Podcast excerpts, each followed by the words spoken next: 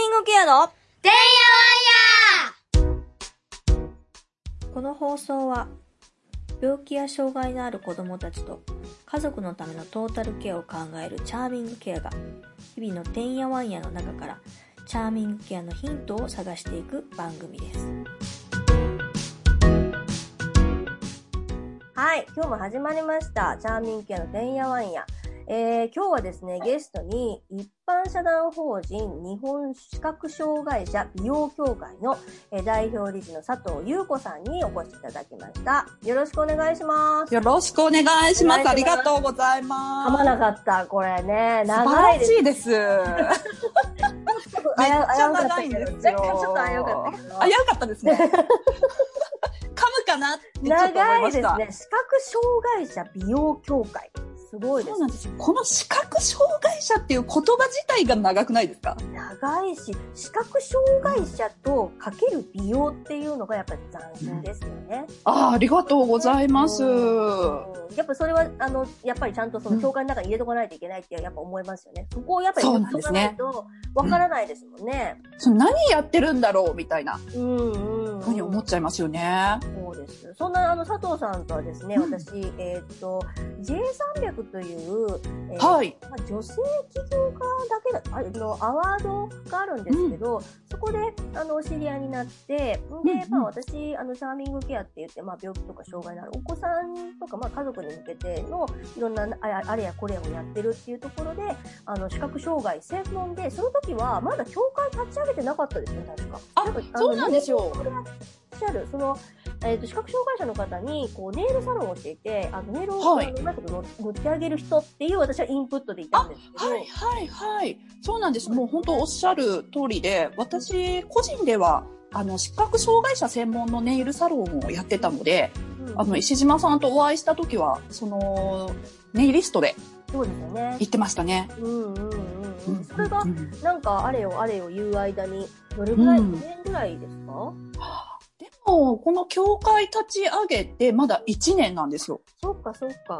ちょうど一年ぐらいで、その、うんあの、社団にもされて、はいで。なんかこう、 Voicy というね、あうんうん。の音声配信ですよね。私も一回あの出させていただいたんですあけど。、そうなんです。ねありがとうございます。やっぱり視覚障害のある方を対象にされてるので、音で届けるっていう形でされてるっていうところなんですけど、そうなんです。実はですね、これね、あの、普通に滑らかに喋ってて、若干誰か気がついてるかもしれないですけど、はい。あの、佐藤さんは視覚障害者の美容協会をやってらっしゃるんだけれども、普通にお目目は見える方なんです。お目目見えます。お目目見える。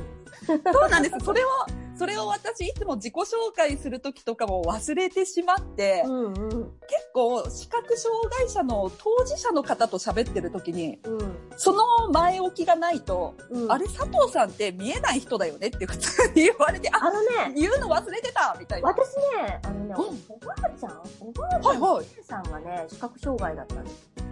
そうなんですか？あのね、喋るスピードがね、やっぱりゆっくりですよ。あの視覚そうですよね。だから結構滑らかに喋る方で、うんうんを障害の人って少ない気がするね。ここういう、こういう波長ではやっぱりなかなか難しい気はしますね。あうんうんううんうん。確かに本当にその前置きがないと、私ずーっと視覚障害者だと思われたまま話が進んでいて、何回かお会いした時に、あれ佐藤さんって見える人だった？とか言われたり、今？みたいな。見えない人あるあるなんですよ。なるほどね。なるほど。いやでも、そうなんです。そのね、その、見えない方の、その、うん部分を、その、協会をね、立ち上げて代表されるっていうのは、なんかすごいと思うし、さっき本当に言ったけど、視覚障害のある方かける美容っていうところって、うん。ね、なんか、あのー見えないからいいわっていうのではなくて、いや、本当に私のはい。年期のあの着眼点ってそういうとこなんですけど、ああ、うんうんうん。子供だから言わないから見た目どうでもいいわ、じゃないわっていうところなので、すごいあの、うん必要なところだとすごい思います。うん。そうなんですよね。その、今までやっぱり、こう、社会の先入観というか、うん。見えないから必要ないっていうふうに思われちゃってて、うんうん。その私が最初に始めた視覚障害者の方にネイルをするっていうところも、うんなんかネイルって見る要素しかないので、うんうん。一番聞かれることが見えない人がネイルをするのって聞かれるんですけど、全然本人は見ることはできなくても、うんこう会社に行った時に周りに見える人がいっぱいいるし、うんその本当に他者の目を通して見てるんですよね。うんうんうんこう自分の今日すごい可愛いネイルしてるねとか可愛いもう服と合ってるねとか言われると、うんあ、今日の私いけてるわみたいな。うんうん。まあでも必要ですよね。そうなんですよ。うちも、なんかその、チャーミングケアややりだしたっていうか、まあ、うんその時はチャーミングケアっていう名前なんて全然なかったんですけあど、、うんうんうん。子が2016年に白血病で入院する時あ、はいはい。髪の毛も脱毛しますし、あとはうん服のね、サイズがね、あのね、ステロイドの影響で、うんステロイド変わってんの私も初めて知ったんだけど、あの、顔がパンパンになるって割と知られてるとこなんですけどね、はいはいはい。ご飯をめっちゃ食べちゃうんですよ。空腹そうなんだ。なんかそういう神経やられるみたいで、お腹空いてないのに、へーぐわーっと食べちゃうんですよ。あで、そうなんだ。で、消化器官が、要は体弱ってるわけだから、うまいこと作用してないのにアホみたいに食べちゃうから、お腹がブーっと出ちゃうんですよ。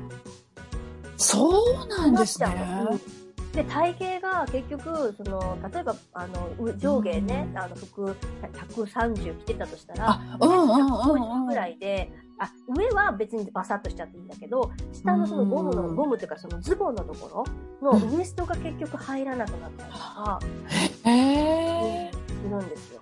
だから上と下がなんかちぐはぐになってきたりだとか、うん、あの、みなりんの、だから、要は隠したいじゃないですか、お腹出てる。だから、はいはいはい。ちょっとなんていうの？なんかこう、B 系じゃないけど、なんていうんやろ。なんかね、ちょっとラッパーみたいな、ダボっとした服が着たいみたいなことを言い出したりとか、確かに。うん、ピッ、なんかピチッとした T シャツは嫌だとか、ありましたよ。でも、そんなの、ですよね。ほとんど被ってんだからいいじゃんって初めはやっぱ思ってたんですよね。もうちょっとぐらいちっちゃくたっていいじゃん、誰も思います。よって言ってたんだけど、いや、それは違うっていうか、うん、割とうちの子、小学校2年生だったんですけど、あの、発言するタイプの人なので、いやいやいやいや、そんなことない。はいはい。もし自分がそうだったらどう？いや、そりゃ嫌やな、みたいな。さすがですねさすがすいま。せん、買いに行ってきます。石島さんの息子さんですよ。買いに行ってきます。すいません、買いに行ってきます。みたいな そりゃそうですわ。でも本当、そうですよね、うん。本人の気持ちになったら、やっぱり全然必要ないことはなくて、本当に、視覚障害者も本当に同じで、こう見えないから必要ないって思われちゃってるけど、なんか一番おしゃれをしたい人たちだなっていう印象だし、うん。うんうん今までその手段がなかっただけであって、その結婚式に参列するときに、周りの人がこういう服にこういう靴を合わせてる、こういうネイルを合わせてるっていうのを自分で確認できないから、うんうんうんやっぱりプロに見てほしい。なんか自分だけ場違いな格好で行ったらやっぱ辛いし、なんか本当にそういう感性はありますよね。そうですよね。うん絶対そうだと。だって、見えないのは、自分は見えないかもしれないけど、周りは見見えてんだもんね。あ、そうそうそうそうそうそうそとですよね、結局。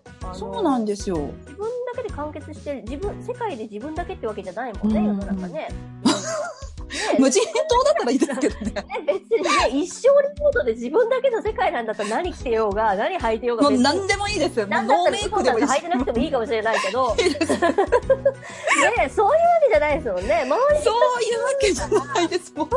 もある意味外見ケアだとすごい思いますね。うんそうなんですよね。やっぱりなんかそういう格好してるからあの人は結婚式呼びたくないわとか、うんうんうんやっぱお友達もいなくなっちゃったりとか、うなんかそういう中に社会に入っていかなきゃいけないし、んうんうんなんか会社オフィスカジュアルだから何でもいいのかしらとか言って上下真っピンクとかうん見えないからって言って着ていっていいわけじゃないし。いや、そりゃそうだわ。うんいや、うち、だからそれも本当子供から言われたんだけど、うんうんうん。検査着をね、うち、あの、うん入院してる時に、はいはい。熊の、ちっちゃい熊のね、あの、小柄がバーっと総熊柄の、小学校に男の子は嫌なんですよ、そんなの。総熊柄で、下が出てるわけ。ツンツル店でね。はいはい。もう一時だから、もう今日何何時に検査入るかわかんないから、ちょっと来といて、朝から来といてって言われたんですよ。で、えいやいや、そんなん嫌やわって言って、でもそんなん、いつになるかわかんないから、呼ばれてるあー終わればいいやんって、看護師さんに言われたんですよね。で、私も、でもその時は、そんなほら、もう別に誰もいちゃいないってって私は思ってたタイプだった。はいはいはい。わかります。そんなん、もうごちゃごちゃいいねよ。そう言われてんやから、そういうにしたらいいやんって言ったら、うんあのなって、ちょっと待ってって言って。看護師さんって、看護師さんその寮に住んでるんだよね。その病院の近所に。で、まあ、割と近い距離にいるんだけど、でも絶対人目に触れながらじゃないと病院に来れないわけですよ。ああ、はいはいは彼い。は、あのさ、看護師さん、この格好で寮からここまで来れる。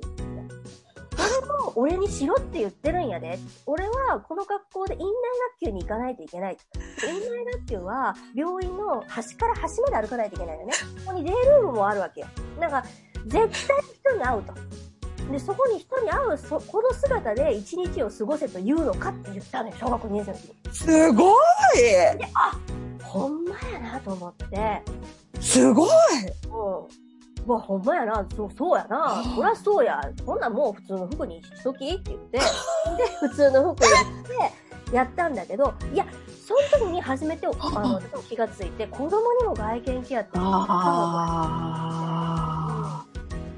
いうことあ、確かに。本当そうなんですよね。そうだと思いますよ、きっと。同じ感覚ですよね。あ、うん本当に、本当におっしゃる通りで。さ見えないから、この格好で、その、あそう、ーそうピンクのやつで、そう結婚式出れますか？みたいになそういうことですよね。着てればいいんでしょ？みたいな。ねそういうことですよね。そう。やっぱそう、なんで私だけちょっと声かけられないのかしらとかなっちゃうかもしれないし、もちろんやっぱり生きていく上で仕事もしないといけないし、うんうんなんか見えないからかわいそうとかって言われるのも嫌だし、うんうんうんなんか見た目ってすごい生きていく上で重要なんですよね。重要だと思う。人と接する上ではすごく重要ですよ。見た目、そうそこんなん言ったら、う。なんかその、なんかちょっと語弊があるかもしれないけど、うん見た目7割だと思いますよ。やっぱり、うん見た目に人相とか全部、そのか気持ちとかも全部出るからね。見た目7割で、あ、この人気が合うなと思うから友達になるし、うん話しかけようと思うし、ね。そう。やっぱりやっぱり基本的に小ざっぱりというか、あの、清潔にしてないとまず話を、話をしようと思わないしね。思わないですよね。うんうん。本当思わないし、そこがやっぱり、なんかすっごい貧相な、うなんか怪しい格好してるけど見えないからしょうがないんだとかってなっちゃうとうん、やっぱり良くないし、特に視覚障害者って、サポートを受けないとう、ん駅とかで声かけてもらってなんぼなんで、うんうんその声かけてもらう格好をやっぱしてないといけないし、うんいい表情をしてないといけないし、うんうんそこでなんか見えないからかわいそう、ちょっと声かけづらいよねってなっちゃうと、うんうんそれってやっぱり本人の責任じゃないけど、なんか本人もやっぱりそこはしっかり、見えるよと整えて。あ、そうそうそうそう。ないですよね。あ、そうなんですよ。身だしなみ、最低限やっぱり身だしなみっていう意味もあるし、その手段がなかっただけって感じですよね。でもそこにでも気がつく、うんそこに着眼点を置くっていう、その見える佐藤さんが見えない人たちのそこに気がつくっていうのがすごいですよね。あ、もうなんか気がついたっていうよりは、こう、ネイルでご自宅に伺うことが多いので、うんもうすっごい言われるんですよね。ほうほもうネイルだけ、もちろんネイルってもう絶対視覚障害者自分でできないのでう。うんうんうん。難しいんですけど、そのネイルだけじゃないんです、みたいな。もうメイクもやっぱり鏡見れないし、うんうんそのなんか外出するのに服のコーディネートも服を買いに行くのもマネキンのコーディネート一頭買いになっちゃうと一頭か。牛みたいなね。一頭牛みたいなな一頭買い、組み合わせられないんです、みたいな。。そこをなんかこうプロの視点で見てほしい、こうチェックしてでもメイク欲しいんですっていう。もうどうされてるんですか、もうだからメイクはうん本当に習っても難しくて、そうでしょうね。結構あの化粧品会社さんの CSR でこう、教えてくれるみたいなの講座はあるんですけど、やっぱり教え、一方的に教えて終わりってなっちゃってて、うん。いざ家に帰って鏡見れないから、眉毛の感覚とかもおかしかったり、で、結局、粧はしてるけど眉毛だけ描いてないみたいな、すごいもったいないことになってるんですよね。なるほどね。バイトそう。多分ね。そうなんですよ。やっぱり、こう見える立場からすると、あの人なんかなんで眉毛描いてないんだろうとか、うんうんうんちょっと怖い人なのかな、あっち系の人なのかなっていう印象を持たれちゃうとやっぱもったいないし、うんうんうんそうなんですよ。なるほどね。うん。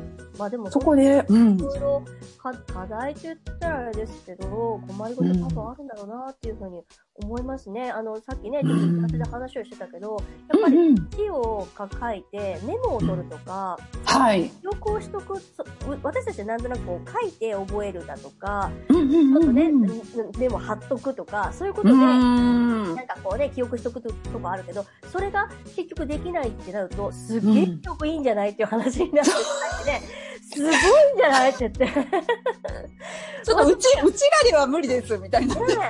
えでも多分そうですよね。記憶そがいいはずだと思うわ。う。やっぱりそこでもう、いいというかもうやるしかないんですよね。ないんですよね。そう。うん。もう研ぎ澄ませて、うん。覚えるしかないし、なんかうちらだったらちょ、ちょっとメモしとこうとかうん。できるけど、うん本当になんかそういうのもすごい工夫してるし、そうでしょうね。だからそう目が、なんですよ。香りであったりだとか、あ、うんうん感うんうん。覚であったりだとかっていうところがやっぱり、あの、なんなんだろう、研ぎ澄まされるじゃないですけど、うんそうなってくるだろうから、その、なんていうの、情報量が、そういう触覚とか嗅覚とかっていう、はいは情報量も来るわけだから、これはやっぱり記憶力すごいと思いますよね。そうですね。本当になんか結構駅とか一緒に行くと、うん。手引きしたりしてると、うんなんか今、なんかあんな放送流れたじゃんみたいに言われても、え、全然聞いてなかった、ごめんみたいな。え、嘘？いつ？みたいな。今流れたじゃんみたいに言われて。え、ごめん、ごめん、全然聞いてなかったみたいな。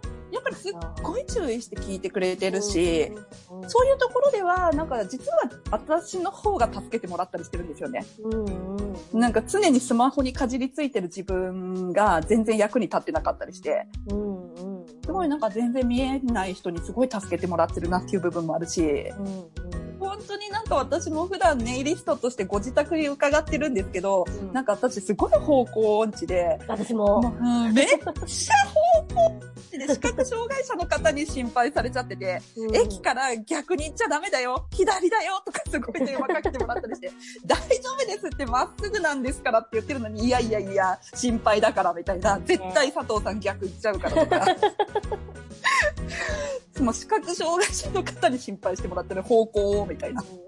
いや、でもすごい、すごいよね。やっぱすごいなと思いますね。うんうん本当ですよね。でそれは、それはでもそういう、ね、それだけやっぱり達者なわけだから、うんあの、見た目のケアというかね、その、うん。けど、その、見た目だけじゃなくって、うんいろんなところに気を使いたいっていうのは当たり前の話ですよね。でもあなかなか本当ですスポットが当たってこなかったっていうか、発信してるところってあんまり聞かないというか、うん。ね、お話そうなんですよがね、やっぱりないですもんね。その、特に、うんあの、さっきも言ってたけど、先天的にはいはい。目が見えない方っていう方とうん話したことってあんまりない、ないですね。そうなんですよね。視覚障害者の方ってもう本当に見える程度ってそれぞれで、やっぱり生活力も全然違ったりするんですけうど、ん、情報障害者とも呼ばれてて、うん、うん。本当に、例えば私たちが普段使ってるスマートフォンもボタンがなくなっちゃうから、すごく不安、持つのに不安感じてたりとか、パソコンでインターネット見るのも全部音声で聞いたりしてるので、うん、うん、うん。最近のホームページも画像ばっかりですごく綺麗なホームページだけど、うん音声にすると読み上げしづらかったりとか、情報が結構遮断されちゃって、うん。同じ障害を持ってる人と繋がりたくても繋がれなかったりしてるんですよね。だからお会いする機会ももちろんいっぱいいるんですけど、うん、すごい困ってる方いっぱいいるんだけど、お会いする機会がないし、その見える立場からすると色の話をしちゃっていいのかなとか、なるほど、なるほど。そう見えない、メイクとか見えないのに、うん、そのことに触れちゃっていいのかなとかっていうバリアがあって、うん、うん、うん。また本人たちが余計不便しちゃうみたいな。でも、なんだろう、その、私今聞いてて思ったけど、子供のはい。頃からね、そのチャーミングケアっていうことをやってるんですけど、うんあの、いろんな、その視覚だけじゃなくて、いろんな障害のあるお子さんに向けた、まあ、製品を集めたりだとか、まあ、いろんな困りごとを発信、社団の方でね、発信をしたりだとかしてるんですけど、あの、可愛いとか、かっこいいっていう概念って、うん。あの、障害とか病気とあんま関係ないんですよね。あうん、あの色がどうとかっていう言うとか、うん。そうじゃなくて似合ってるか似合ってないかっていう話だと思うんですね。うんうんうん。それがうんその人にとって可愛いのかかっこいいのかっていうところだから、うんそういう基準でねやっぱ見見るとなんかうんみんなつながり合えるんじゃないかと思って、私たちうんが「キア」って名前を付けたんだけれどもなんかそういう話をいろんな方に聞くたびにやっぱりうんそうだなってすごい思うんですよ。私、そうですよ私間違ってないなってすごい さすがです。